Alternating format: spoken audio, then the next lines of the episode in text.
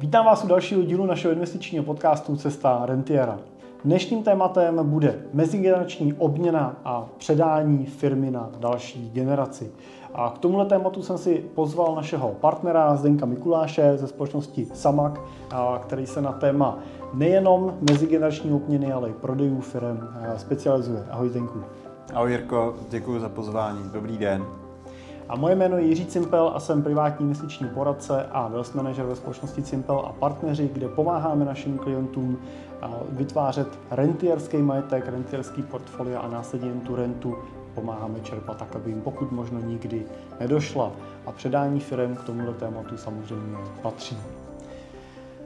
Tak Zdenku, kdy se podle tebe vyplatí firmu předat a kdy radši prodat. O prodeji už jsme mluvili, ale jak vyhodnotit, jestli je ta firma připravená na předání nebo na prodání? Klasik říká, že nikdy není příliš brzy na to začít uvažovat o předání firmy. A s tím souvisí samozřejmě i případném prodeji. Kdy prodat a kdy, kdy předat.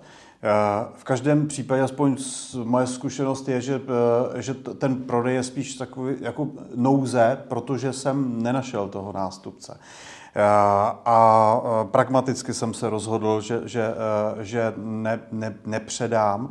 A nebo budu příliš dlouho, jsem tady e, v jednom z předchozích dílů mluvil o tom e, případu, kdy prostě jsem usoudil, že k tomu předání dojde za tak dlouhou dobu, kdy se mi to vlastně nevyplatí. To znamená, že v tu chvíli já, já přemýšlím o tom prodeji. Takže ten nejčastější důvod je, já jsem nenašel vhodného nástupce. My dokonce tím že se bavíme ve směs eh, o rodinných eh, firmách s rodinnými firmami, tak eh, my dokonce i tomu prodejnímu procesu se snažíme trošku eufemisticky říkat, my vlastně nehledáme kupujícího, my hledáme nástupce. Vhodného nástupce, protože ono, ono často my předáváme nějakou firmu s nějakou emocí, proto máme tu základní touhu předat tu, tu firmu nástupci v rodině nebo v širší rodině, případně managementu. A, a, a vlastně se s podobnou emocí často sedí i ty prodeje. To znamená, že já chci vědět, kdo se mi bude starat o tu firmu. A zažil jsem situace, kdy i ten prodávající byl ochotný eh, třeba prodat nebo předat za nižší cenu, eh, protože eh, měl pocit, že předává tomu vhodnějšímu nástupci. Byť to byl někdo, koho půl roku předtím nikdy neviděl, neznal, já, ale přišlo mu, že je to takhle, takhle fajn. Takže většinou eh, já, já, jako docházíme k tomu prodeji, protože prostě jsme nenašli nástupce. Já, takže ta debata začíná skutečně tím, mám vhodného nástupce, kde je, je v mojí rodině, v moje nejbližší rodině já, a pokud eh, zjistíme, že není, což nezjišťujeme nutně jenom my, to většinou ten prodávající ví, a nebo existují Eh, existují, se, se dělají v zásadě eh, audity, v zásadě personální audity potenciálních eh, rodinných příslušníků jako nástupců, jestli jsou nebo nejsou vhodnými nástupci.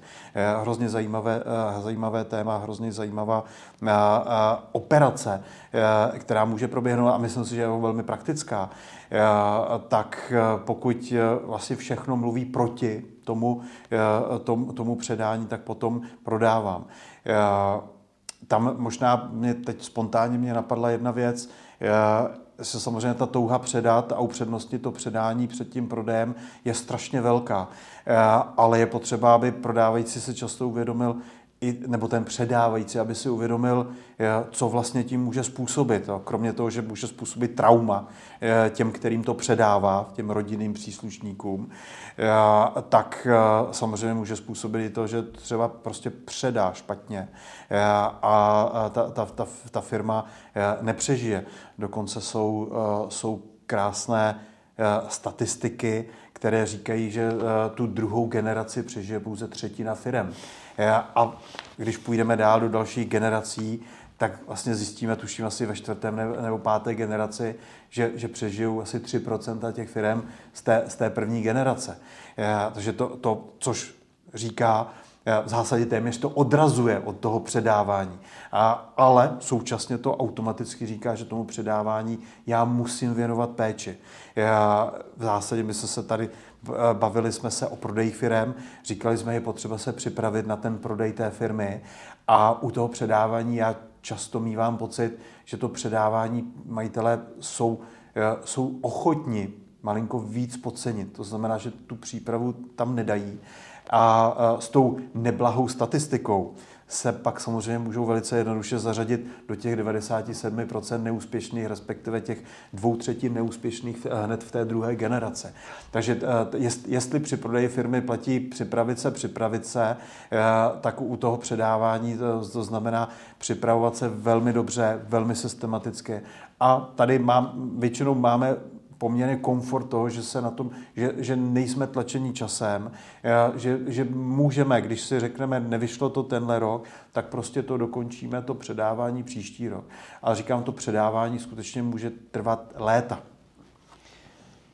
No a teď mi řekni, jo, jak to vlastně funguje v praxi, když uh, máš tři děti, uh, máš jednu firmu a ta firma alokuje velkou, řekněme, většinu toho tvýho majetku.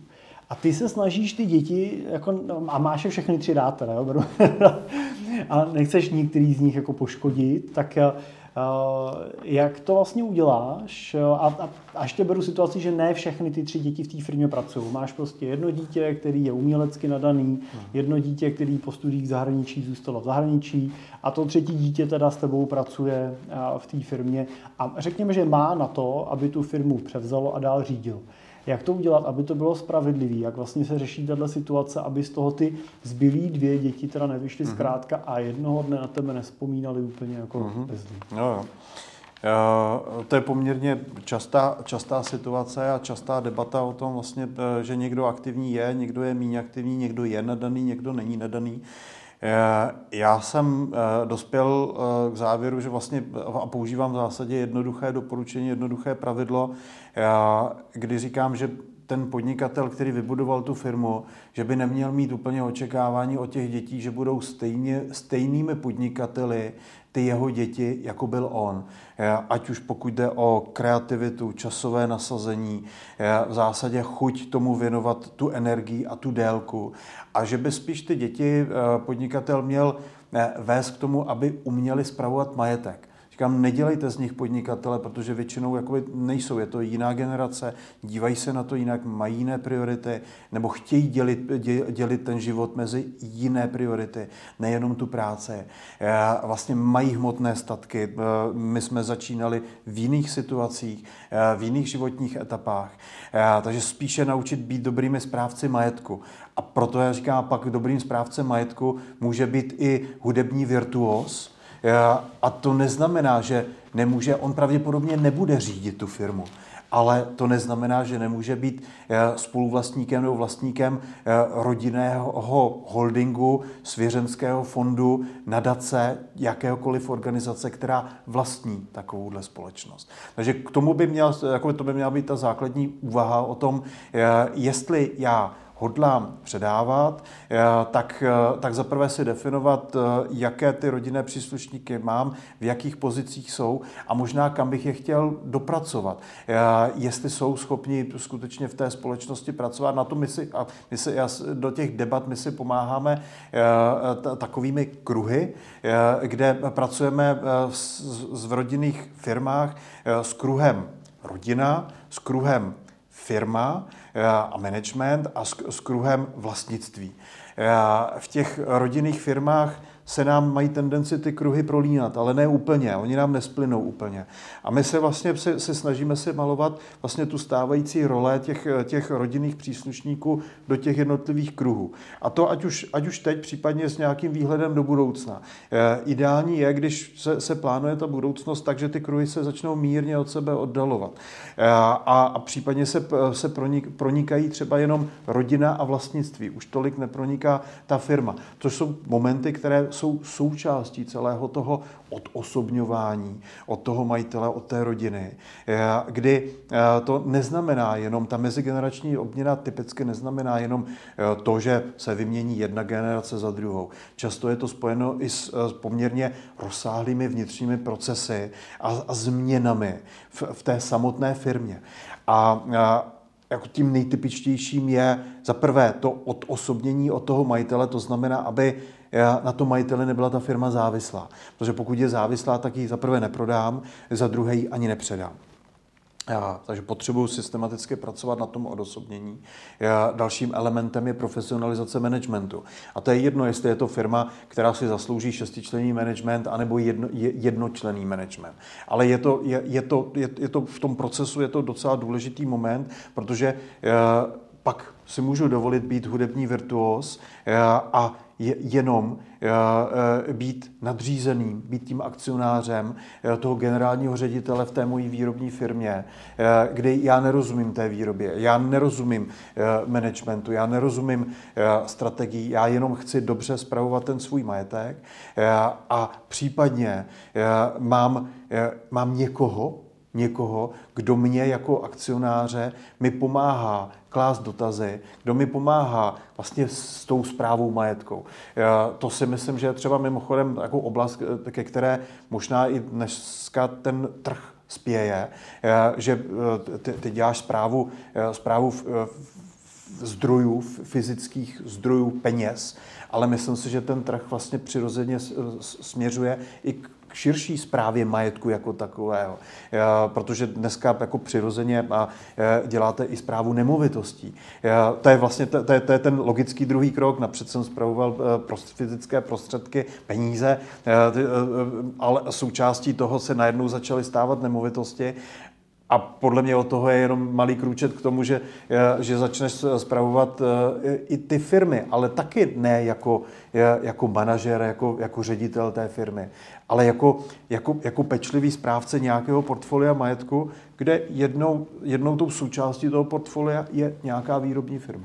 Tak Zinku, ty už vlastně uh, předbíháš uh, produkt, na kterým pracujeme, a to je Family Office určený pro uh, velký klienty, na kterým společně vlastně tvoříme a plánujeme, takže a, takže je to, jak říkáš, jo, taky začali jsme cenýma papírama, přirozeně k tomu přišly nemovitosti, na to navázané daně, na to navázané jako právní otázky spojené třeba s mezigeneračníma transformama, závěťma, svěřenskýma fondama.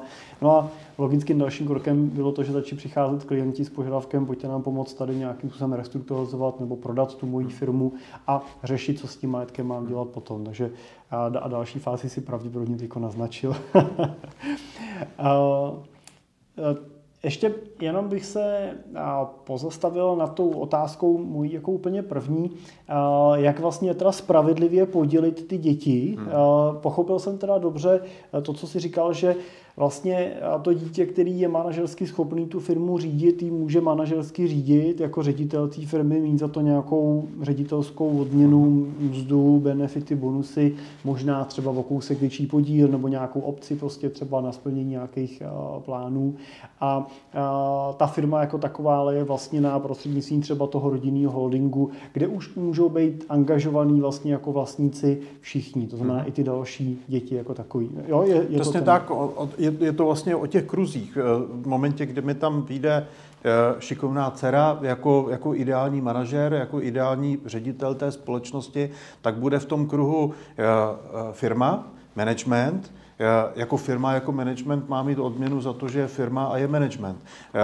Stejně tak ale si zaslouží mít ty svoje cíle, proto aby, aby ta, ta firma vedla ty cíle, jí pravděpodobně řekne valná hromada nebo, nebo, nebo ten, ten vlastník. Současně je jedním z vlastníků a současně je členem rodiny.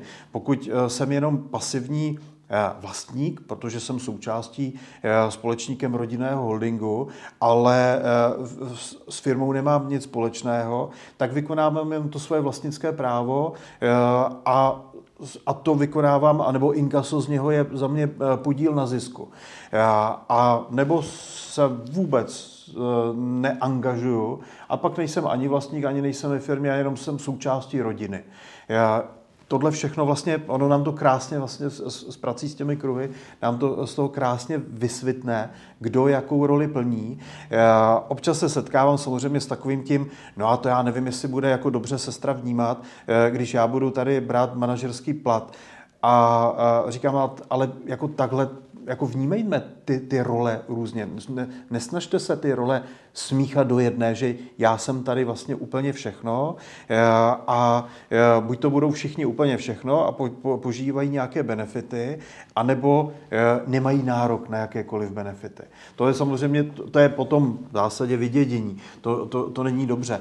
Ale, ale samozřejmě jako zažil jsem i situace, zvlášť jako v rámci řešení dědictví, že můžete roz, rozdělit ten majetek různě, možná z pohledu toho, kdo rozděluje ten majitek, tak spravedlivě, ale mně osobně přijde, že je mnohem praktičtější vlastně říct, já tady po vás zanechávám rodinný holding, ten rodinný holding spravuje spoustu nějakých aktivit, současně přímo v tom rodinném holdingu jsou zlaté cihličky a já vám tady přenechávám ty podíly, vy se o to starejte, ale takhle to máte pokupě.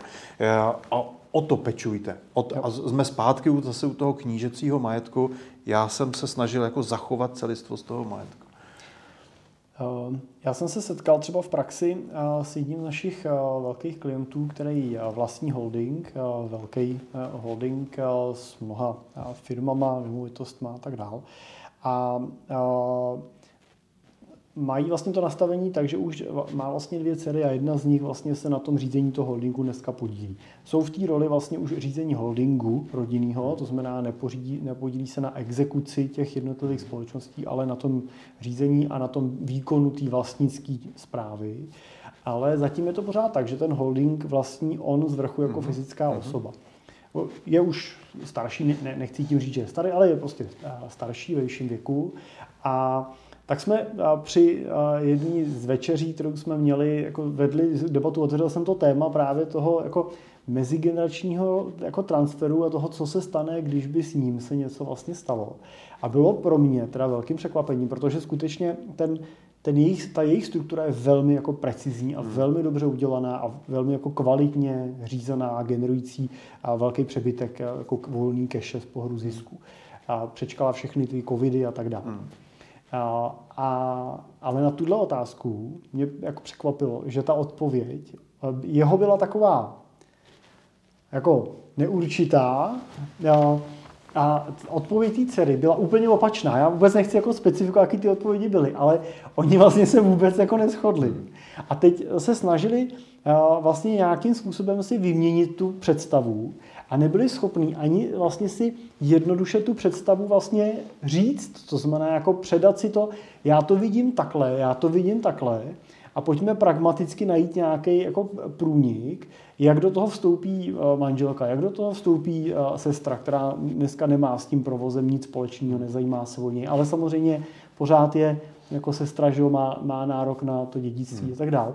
A Jenom, to mě, jenom že mě tohle překvapilo, jo? že často jsou promyšlený detailně ty struktury jako takový, ale není třeba domyšlená ta, ta výměna toho, co se stane, až já tady jednoho nebudu. Jo? Nevím, jestli to úplně jako zavání jako třeba jako pocitem nesmrtelnosti nebo pocitem, že teda se po mně všichni bez problémů dohodnou, jo, že to bude v pohodě, ale nevím, jak třeba to, tohle třeba vydáš. Je to, je to jako dořešení často až do toho konečního důsledku?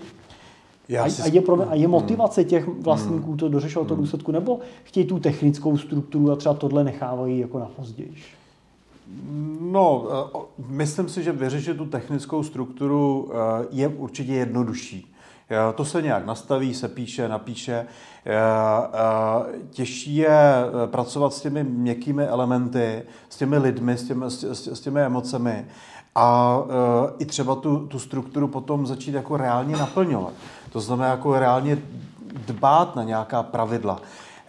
A to si myslím, že nejde, nejde udělat eh, vlastně ani ze dne na den. Eh, třeba jako debatujeme často eh, věc, věc, které se říká rodinná ústava, jako jestli mít, nemít a vlastně k čemu je. A když se pak jako často podíváte na ten výsledek, si říkáte, no tak jako tady deset nějakých bodů, jako to, ale Uh, ono a zrovna, takových peněz to stálo. Takových, a takových, a takových peněz to stálo. Tolik let jsme to dělali. Uh, ale ono, jako zrovna tady třeba si myslím, že úplně fantasticky eh, platí takové to pravidlo, že vlastně ta cesta je, je, je ten cíl. Protože vy vlastně si projdete a zvlášť ještě, když do toho, a je dobře do toho zapojit ty rodinné příslušníky, kdy vlastně debatujete ty základní principy. Ty principy, které třeba v některých rodinách vlastně jsou. Oni tam jsou, oni akorát nejsou na papíře. A, a nebo, e, nebo kdy, kdy ty principy ta rodina aplikuje, jenom jakoby je neumí vlastně jakoby ze sebe dostat na ten papír. E, a do, vy, vy vlastně vy jako pomůžete té rodině je zmaterializovat, zhmotnit a pak je, a pak je tam necháte pro ty další generace. To je jako mimochodem hrozně krásný proces, který, který pak, pak pokládá ty, ty, ty základy a tohle nejde udělat sebelepší technickou strukturou. Tam musí, být, musí tam být touha, touha v té rodině vlastně něco takového vůbec vybudovat a ně, na něčem takovém i pracovat.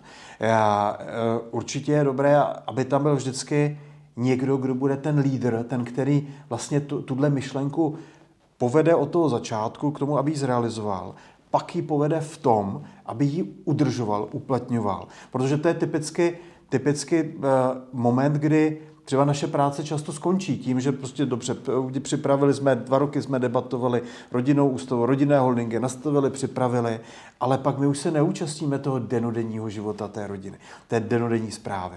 Mě samozřejmě vždycky zpětně zajímá, jak to vlastně funguje, jaká je ta praxe. Eh, eh, jsou, eh, jsou, jsou rodiny, kde říkají, my jsme si nikdy nedovedli představit, vlastně co to pak bude práce, jak je to těžké jakoby celou tu rodinu potom, potom stmelovat? A že vlastně mojí rolí, kterou jsem já převzal či převzala, je vlastně udržovat to v tom chodu a postupně začít přemýšlet, a kdo bude tím nástupcem té, té, mojí role, protože když si vezmete jedna generace, druhé generace, když se podíváte na ty rodinné fotky, tak prostě tam bude na začátku, tam bude 15 lidí, ale o, o 20 let později už tam bude těch lidí třeba 30, 40.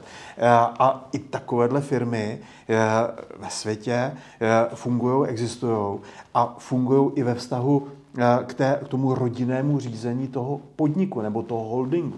Takže myslím si, že možná může to být i tak, že některé věci mají zrát pomalu a že k některým věcem se má samozřejmě dobrat.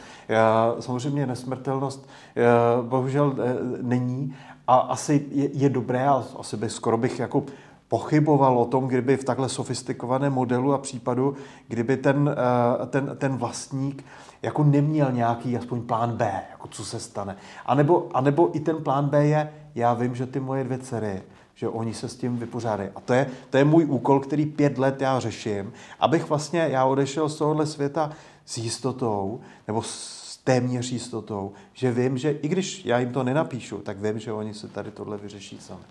Já bych tomuhle eh, chtěl eh, strašně moc jako eh, věřit systému, že, že prostě se to na to dá připravit, ale musím říct, že se bohužel potom v té denní praxi setkávám prostě s těma případama, kdy i velmi jako dobře fungující a harmonická rodina s naprosto jako, koliká bych řekl, jako nadstandardníma vztahama se dokáže naprosto vlastně odcizit a naprosto rozložit jenom prostě tím, že začnou krájet toho pomyslného medvěda. Jo. A často nejde ani o majetky jako za stovky milionů.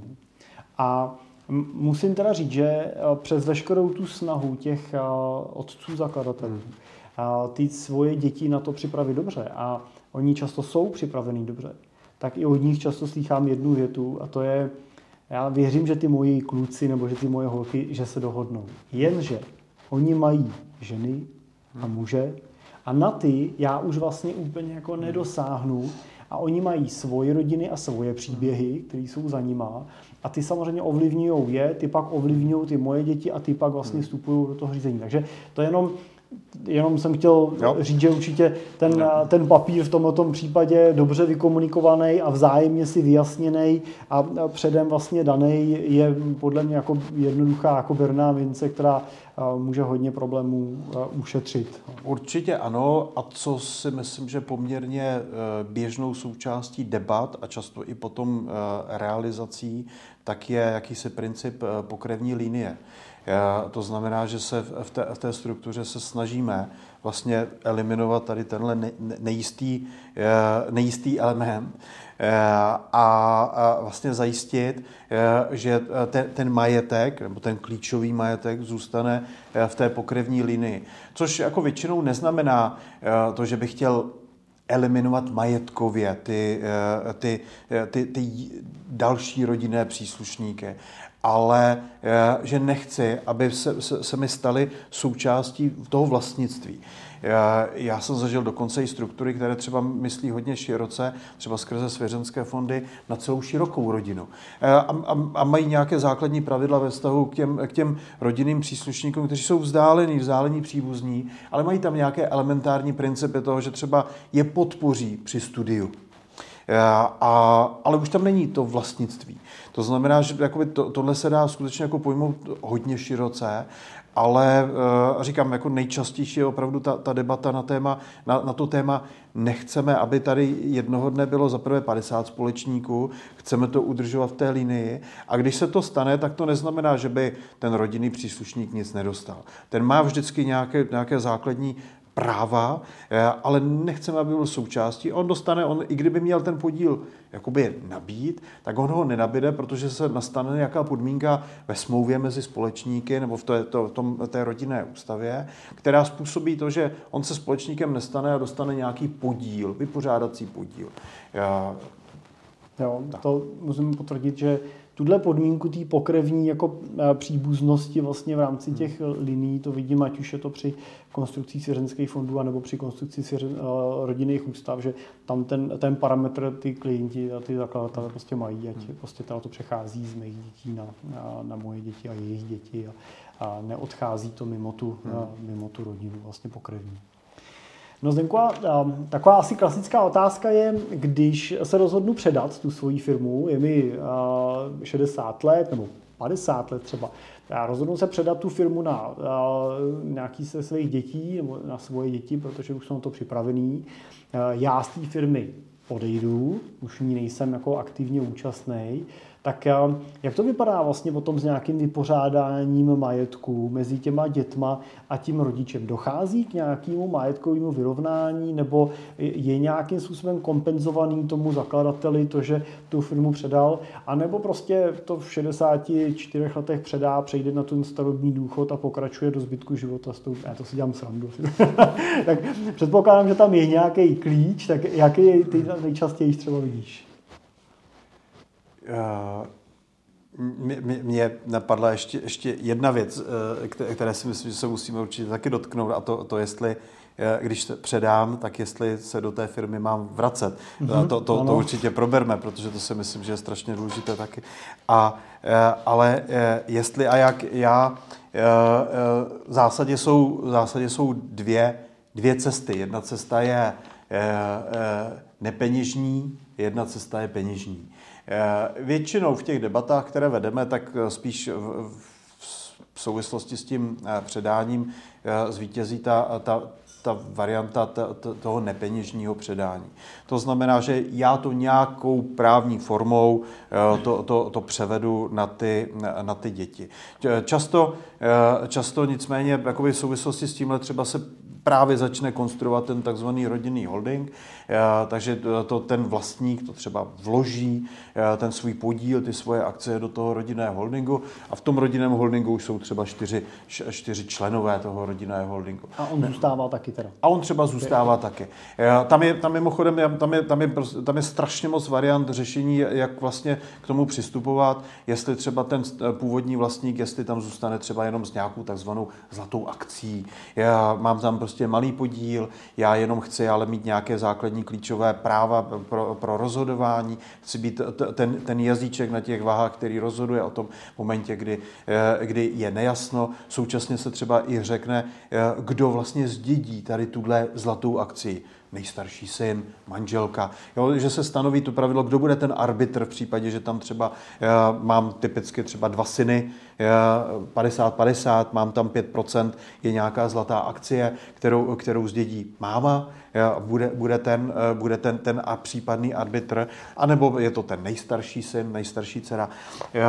A současně... Je to teda vlastně taková jako šlechtická struktura v podstatě, že tam fungovalo to předávání nejstaršího syna, že, který pak se staral o zbytek té rodiny.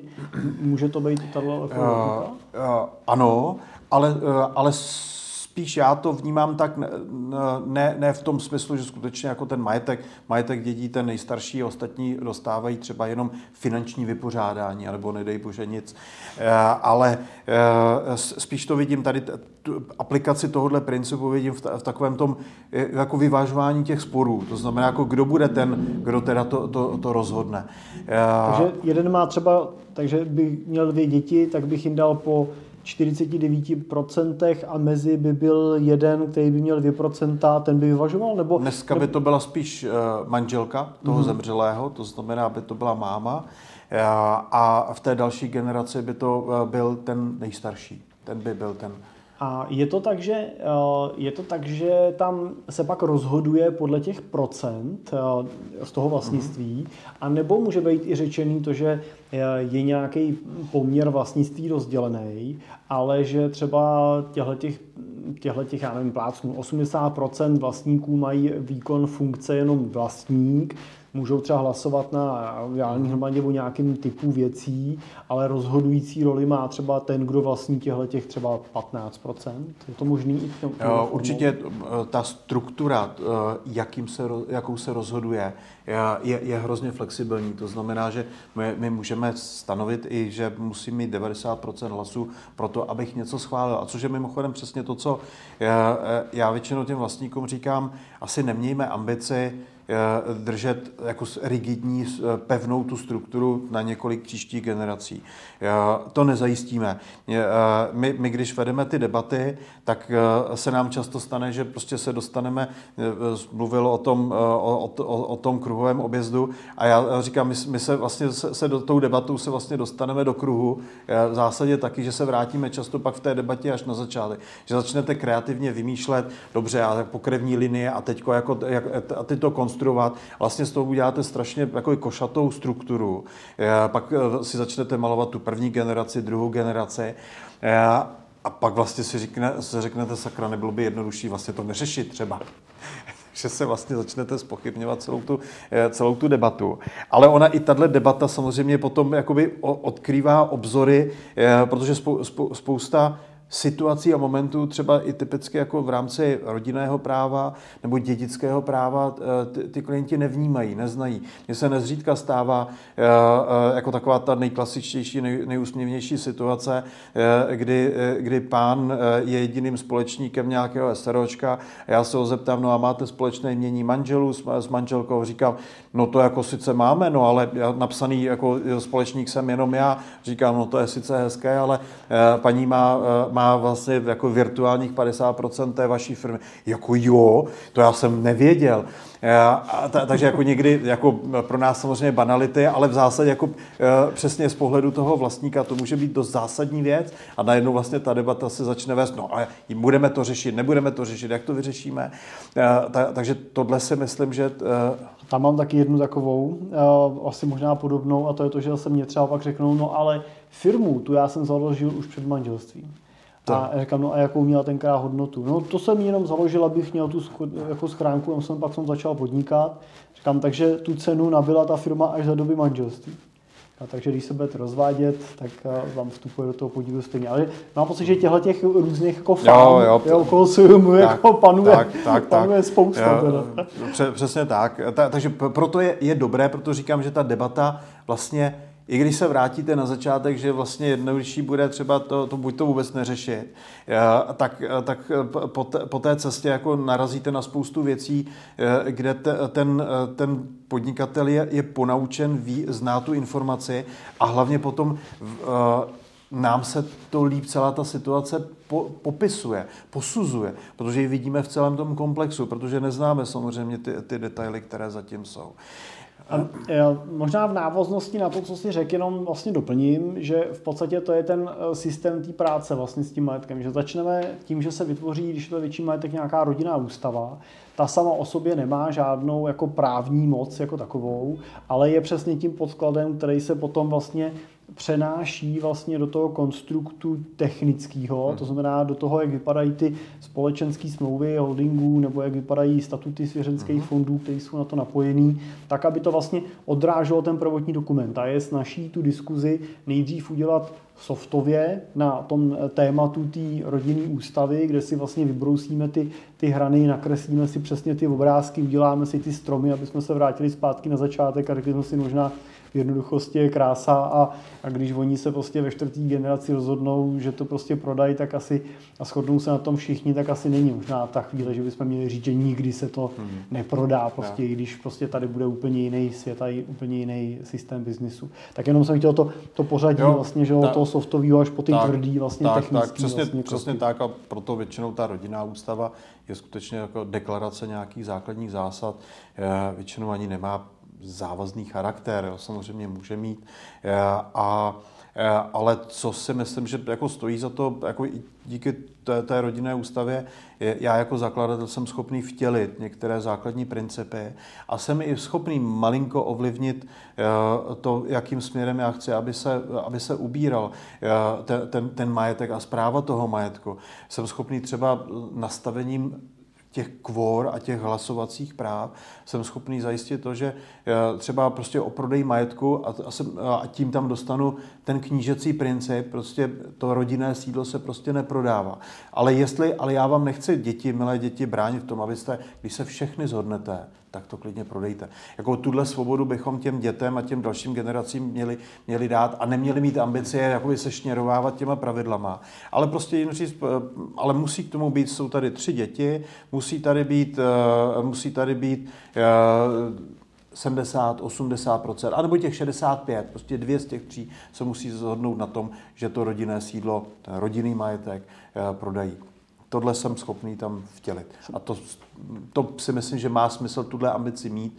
Já dál si myslím, že ta ambice je, eh, může být zbytečná, zbytečně složitá. Souhlasím. Eh, vrátím se k tomu, co si nakousnul. Přišlo mi to jako zajímavý téma, ten, to, jako když už tu firmu předám, tak jak vlastně se k tomu postavit, protože je samozřejmě podle mě strašně těžký eh, se tam samozřejmě nevracet a nekecat jim do toho, že jo, a nebo, jenom jako netrousit takový ty poznámky, když jdeš prostě po tom provozu, jo, to mladé, jo.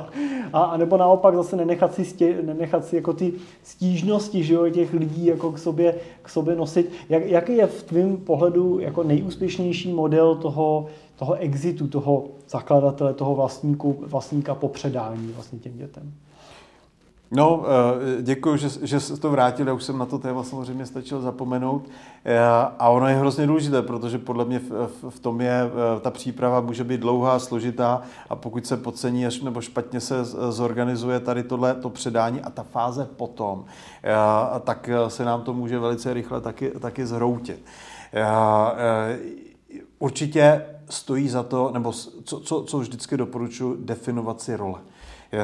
Je potřeba mít jasně definované role a vědět, eh, co ta role znamená, kde jsou kompetence té role a co vlastně můžu a nemůžu.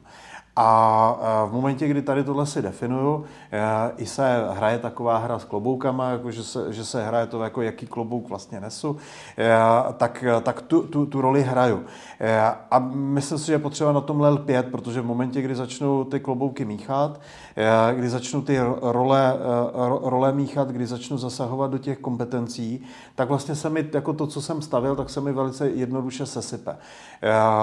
Kdybych ale to měl říct strašně jednoduše, tak jako pokud už se rozhodnu předat, tak v tom případě předat se vším všudy a nekecat do toho. A, a radši tam tu prostě odejít a nechodit tam. Rozhodně se neptat na stav firmy u nedělního oběda to a, a radši si nastavit tu roli, já jednou za měsíc tam přijdu, protože jsem, jsem vlastník jedné zlaté akcie v rodinném holdingu, takže mě samozřejmě zajímá ten stav. Takže já chci jednou za měsíc si chci ti, milý synu, ti dělat mentora, kdy ty se mě budeš ptát, co bys co bys měl a jak bys to měl dělat. A já, když budu umět ty odpovídat, tak ti budu odpovídat. Jinak ti do toho nebudu kecat. Eh, protože to, samozřejmě ta tendence eh, toho kecání je obrovská. Si myslím, že tu chvíli je potřeba se, eh, se, se prostě mlátit přes ty prsty a, a, a prostě říct si ne, nesmíš nesmíš to říct. Já jsem zažil jsem situace uh, skutečně nevhodného nebo nesprávného předání, kdy, kdy prostě táta předal firmu synovi, se syna udělal generálního ředitele, syn ještě na, na tu pozici uh, neměl, uh, ne, neměl mentálně, současně ten táta to asi si myslím, že to z části viděl, vnímal, zasahoval mu do toho, tím vlastně mu rozbil i celý ten, celou tu pyramidu pod, pod tím generálním ředitelem. Eh, a výsledkem toho bylo, bohužel ta firma skončila v insolvenci. Eh, a eh, nemuselo to samozřejmě nutně být jenom tady z tohoto důvodu, ale tohle byla jako jedna ze základních příčin prostě v momentě, kdy prostě mám tady generálního ředitele, ten má nějaké role, já mu nesmím do těch rolí zasahovat. Já, já mám mít možnost se ho ptát, ho kontrolovat, ho vyměnit, ale neměl bych mu do toho kecat, protože v momentě, kdy to začnu dělat, tak tím spochybnu. A to je, to je samozřejmě obrovské, obrovsky těžké pro vlastníka, který 30 let bude firmu. Eh, v zásadě tam dělá první, poslední, začínal eh, na všech pozicích, možná i po těch 30 letech taky spoustu těch pozic dělá. Takže je, má samozřejmě ty znalosti, ty zkušenosti, má tu, má tu tendenci, ale ono je něco jiného, jakoby do toho kecat, kibicovat, něco jiného je to, že jsem Eh, že, jsem, že mojí roli je, že já tady budu dělat toho, toho ředitele nebo toho, toho manažera přes klíčové zákazníky. Já se starám o ty klíčové zákazníky. A současně tomu synovi, který je vlastně můj nadřízený, tak já mu dávám prostor eh, být mu po nějakou dobu rádcem. My většinou, když eh, plánujeme ten, to, to předání, tak tam je i potom časový překryv. Já říkám, prostě musí být, nesmíme toho syna hodit do toho úplně tak, jako aby, aby se napřed topil a, a, a pak začal plavat. Ale ale jakoby hodit ho do toho a teď si říct, a teď bude 6 měsíců, nějaké období, kdy eh, ten, ta, ta, ty role se budou, se, budou, eh, se budou od sebe vzdalovat, ale budou se trošku prolínat, to znamená nastavíme tam společné schůzky, ale už toho syna do, to, do té operativy už ho pouštíme, nebo je plný v té operativě. Jednou za týden se jenom potkáme, koordinujeme. To znamená, ten, i tenhle proces je potřeba naplánovat a udělat ho přirozeným to často může být potom taky úskalý, že vlastně te, eh, ty, ty děti můžou některé ty procesy vnímat nepřirozeně a že vlastně se je snaží ten předávající dostat do rolí, které jim nejsou komfortní. To jsou taky mimochodem situace, kdy eh, skutečně stojí za to eh, jako mít přečtené ty, ty děti a mít přečtené i ten tým, který je pod těma dětma nebo vedle těch dětí. Protože ty, ty, eh, ten tým, ty zaměstnanci byli zvyklí na nějaký styl řízení, na nějaké kompetence toho majitele, který v momentě, kdy se nahradí jedním nebo dvěma jinými, mají jiné kompetence, jiný způsob řízení, jiný způsob fungování a e, i si myslím, jako práce s tím, jak mi vlastně zapadne tady tenhle nový prvek do toho stávajícího prvku, je strašně důležité. Taky může, může rozbít ty vztahy. Že je potřeba s tím pracovat, e, i se na to připravit, e, tak, aby nám ten, byť ten manažer, ten nástupce může být sebe lepší, tak nemusí prostě si zapadnout do toho funkčního týmu, který já tam v té firmě dneska mám. Možná mi to přijde trošku jako, když se dva rozvedou a jsou v té rodině děti a teď se snažíte vyměnit e, jednoho z těch rodičů, přijde nový táta nebo nová no. máma, tak vlastně taky je potřeba vlastně ladit tu kompatibilitu, tak. jo, neudělat to úplně ve stylu, tak od zítřka tady no. Pepíku bude tohle tvoje nová maminka, jo, ale hledat cestu, jak to udělat citlivě a postupně, jak to bude podobný. No. A Zenku, poslední otázka k tomu mezigeneračnímu předání. Jakou máš zkušenost třeba s jako manažerským předáním? To znamená předáním myšleno tím, že jako dětem předám tu funkci majitelskou, ne, nevyžaduju po nich, aby byli aktivní teda jako v řízení firmy jako takovým, dál si oni žijou svoje profese a svoje životy, které by žili. A, a ale firmu přesto chci zachovat jako tu zlatou husu v tom rodinném majetku v rámci třeba toho holdingu jako jeden z těch zdrojů, jako jeden z těch pilířů toho příjmu. A využiju teda nějaký manažerský tým, který se o to bude starat. Jenom je, je, to, je to vlastně jako Teoreticky to možný je, ale je to i prakticky možný. Děje se to manažerské předání, funguje to, hmm. má to nějaký úskalí. Jaká je tvoje zkušenost? Jo, jo. Eh, děje se to a v zásadě je to, je, je to nezbytné. Když se to tak eh, vezmeme, tak je, je to nezbytné jak pro ten prodej, eh, když to neudělá ten prodávající, tak to většinou udělá ten kupující. Protože... Pro, pro mě, a to mi vlastně došlo, to je pravda, vlastně, když firmu prodám, tak ve většině případů nepřichází ten, kdo to koupil, to sám řídit, tak, ale poslal tam vlastně manažerský tým. Tak, takže vlastně to tak. musí být přes, přes, Přesně tak. Jako, a to je, to je, to je to, co, to, co samozřejmě ten kupující vlastně ten, ten tomu případně je schopný dodat jakoby, tu, tu jinou dynamiku, eh, jinou strukturu. Eh, to neznamená, že by kupující nechtěl koupit firmu, kde, eh, kde, kde není nějaká manažerská struktura řízení. To může být přesně ten moment, že mi tady ta struktura chybí, může být ten důvod a já ji neumím nastavit, nebo nevím, jak ji nastavit, anebo bojím se toho to nastavit. Může být ten důvod, proč vlastně já prodávám. Já říkám, já jsem, já jsem obchodník, já nejsem manažer, už vůbec nejsem generální ředitel. Firma mi vyrostla pod, pod rukama. Já, já si uvědomuji, že vlastně potřebuji nastavit to řízení a buď to se do toho pustím já sám, což eh, samozřejmě pokud na to mám prostor, tak si myslím, že je to skoro lepší, eh, protože já prodávám potom tu firmu, když, se, když teda se rozhodnu prodávat, tak prodávám tu firmu s tou manažerskou strukturou. Takže já vlastně mám zase do toho příběhu, já říkám, ta firma není závislá na mě. Já tady nemusím být. Mně stačí, když tady jsem jednou za půl roku, jednou za tři měsíce jsem tady na strategické poradě. Eh, a, a mám tady vlastně samostatně fungující firmu, takže já prodávám, to, to, že já prodám, tak vlastně na tu firmu nebude mít vůbec žádný eh, vliv. To je ta nejlepší pozice eh, pro, pro, pro ten prodej. Pro to předání si myslím, že by to v zásadě mělo být podobně, že by ten první krok, pokud je na to ještě síla, tak by měl udělat ten vlastník a vlastně připravit eh, to na eh, tu, tu manažerskou strukturu. To znamená, to by měla být ta jeho první fáze toho předávání. Já nastavím tu manažerskou strukturu. Já cítím, že je to příliš závislé na mě, eh, takže se mi to za prvé bude špatně předávat, špatně prodávat. Takže děláme vždycky, proto říkám, že vlastně ty kroky jsou, jsou vlastně v harmonii, bez ohledu na to, jak to nakonec skončí, jestli se to prodá nebo se to předá. Takže oni, oni fungují. Tím pádem si, si myslím, že jako nikdy neděláme zbytečné kroky, kde bychom řekli, jejda, to kdybychom věděli, že to budeme prodávat, tak jsme nedělali tady tu hromadu kroků. Že naopak většinou se, se nám to sejde a často klienti přijdou až vlastně ve fázi, kdy se něco stane, říká, a teď nám došlo, proč jsme vlastně odštěpili ty nemovitosti. Teď, až teď mi to, až teď, když vidím tu nabídku, tak až teď mi to došlo.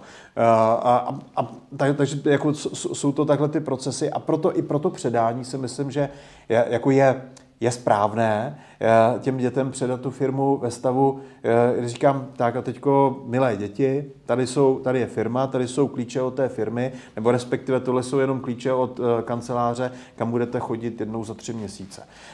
To je samozřejmě ideální stav, ale je, je to ideální. Je to, a, a v, v realitě to samozřejmě takhle vždycky úplně není. Pokud můžu zapojit ty, ty, ty děti do toho procesu, protože většinou se je snažím zapojit, tak spíš čas, častěji řeším tu situaci, že někdo už tady je, někdo tady je na pozici nějakého ředitele nebo ně, někoho, kdo není třeba ten výkonný, ale je tam zapojený a někdo tady zapojený není. Takže spíš řeším tu takovou tu asymetrii mezi tím, někdo tady aktivní je, někdo tady aktivní není. Eh, ale i v tomhle případě bych eh, měl pracovat na té, eh, na té profesionalizaci toho managementu a současně na tom, o tom se bavili o těch kruzích, o tom vlastně, kdo jakou roli hraje, protože ona ta role se může změnit. Když to bude, když to bude dcera, tak pravděpodobně půjde jednoho dne na mateřskou a třeba už se nebude chtít vrátit. Takže já nemůžu počítat s tím, že ten stav zůstane navždy neměný. Já musím pracovat s nějakým obecným řešením a to obecné řešení mi, mi umožňuje s tím flexibilně potom nakládat. Skvělý. Zdenku, děkuji moc za sdílení tvých bohatých zkušeností. A, a, pro, pro vás posluchače mám asi výzvu, pokud je téma předání mezigeneračního nebo prodej firmy nebo její restrukturalizace vaším aktuálním tématem, kterým řešíte, tak se na nás, neváhejte obrátit. My se Zdenkem vlastně v rámci toho našeho Family Office řešení vlastně tuhle tu část řešíme zcela běžně. Jsme schopni řešit od těch softových věcí přes rodinný ústavy až po tu fyzickou realizaci, to znamená vytváření struktur, prodeje, předávání a podobně. Tak pokud je to pro vás aktuální, napište mi buď na můj e-mail jiřizavináčcimpel.cz a nebo na našem webu www.cimpel.cz v pravém horním rohu klikněte na Chci být klientem a vyplňte kartičky, pár otázek a my s vámi bratem ozveme. Díky za pozornost. Doufám, že bylo téma pro vás dostatečně výživný a záživný, ale jste doposlouchali až sem, tak snad jo. A budu se těšit zase příště na slyšenou nebo na viděnou. Díky, Děkuji, Jirko. Naschledanou. Děkuji.